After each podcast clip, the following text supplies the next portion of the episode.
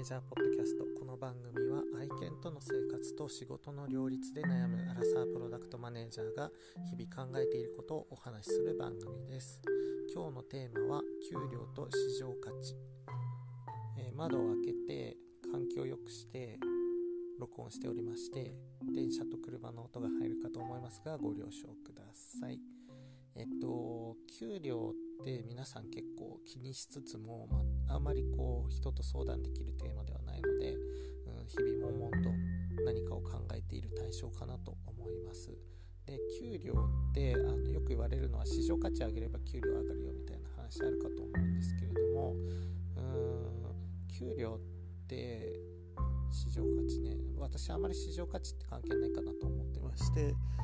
と、儲かってて給料が高い業界業種会社で働くか、うん、儲かってない業界業種商材とかで働くかで、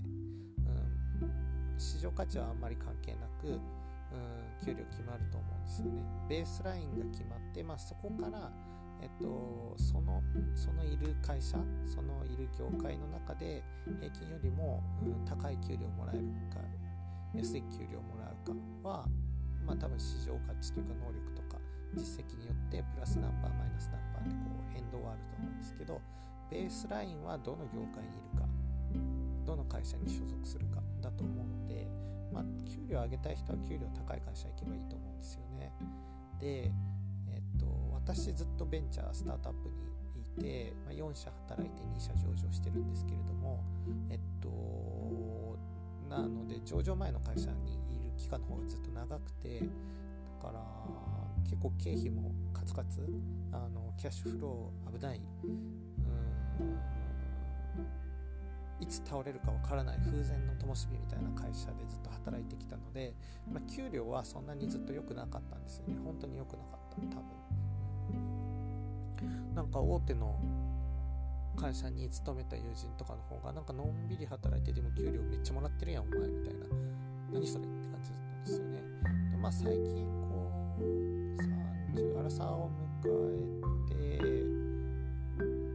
思うのはなんか自分にとってはベンチャーっていう選択が良かったなと思ってますと。えー、なんでかっていうとあの、まあ、もう社会人になって10年近く経つわけですよね。であの大学の頃の友人に会って話を聞くと結構やっぱり差がもう出てるんですよね。差っていうのは給料もそうだし経験値そこから得られる人間としてのビジネスマンとしての成長とかなんかその辺りに差がすごいあるんですよ。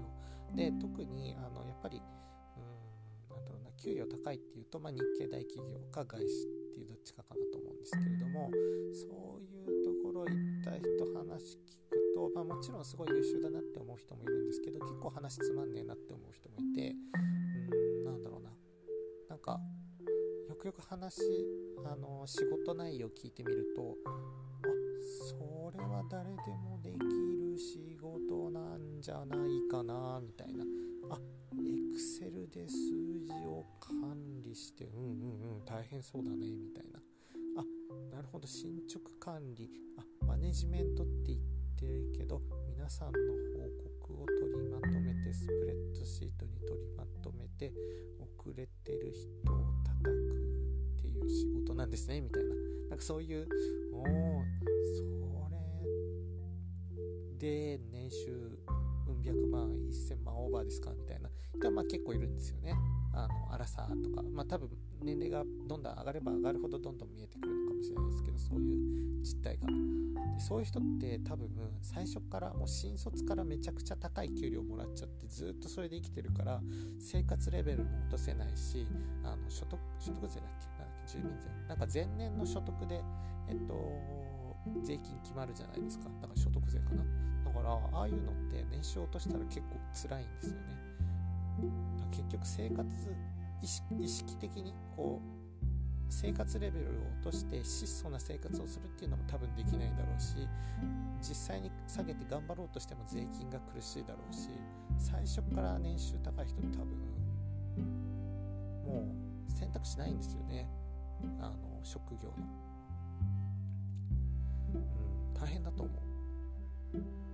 勇気を持ってね。あの、まあ、年収下げる必要ないですけど勇気を持ってこう自分と経験値を取るために、まあ、年収下げてもいいし上がるかもしれないし分かんないけど転職してこうどんどんキャリアステップキャリアを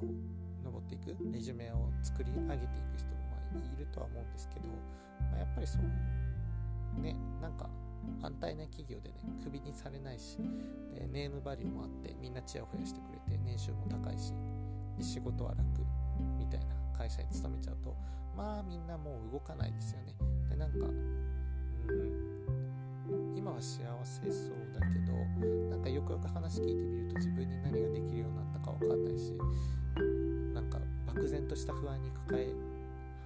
襲われてるけどでも別に職は失ってるわけじゃないしみたいなことを言うんですよね。いや彼らの10年後20年後大丈夫なんだろうかってすごい心配ですけどまあ本人たちが幸せならいいんですけどね。うなんだろう。給料って多分まあ一生こう年収何千万とかもらい続けられる実力と自信のある人はねもう最初から外資の超高級取りな仕事とについてもうずっとそういう仕事してればいいと思うんですけど、まあ、人生ねそういうわけにもいかなかったりいろいろあったりするので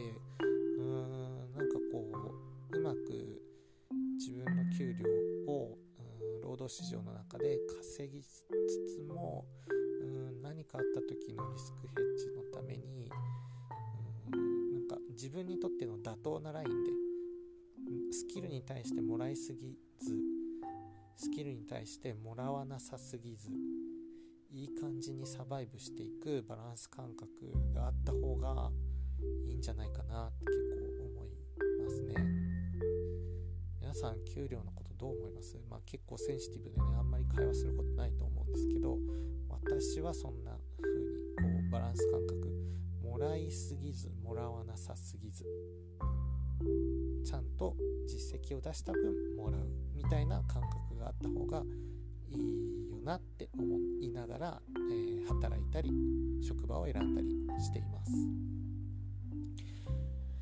ょっとセンシティブな話題なのでコメントしづらいかもしれないんですが何か思うところがあれば是非教えてください。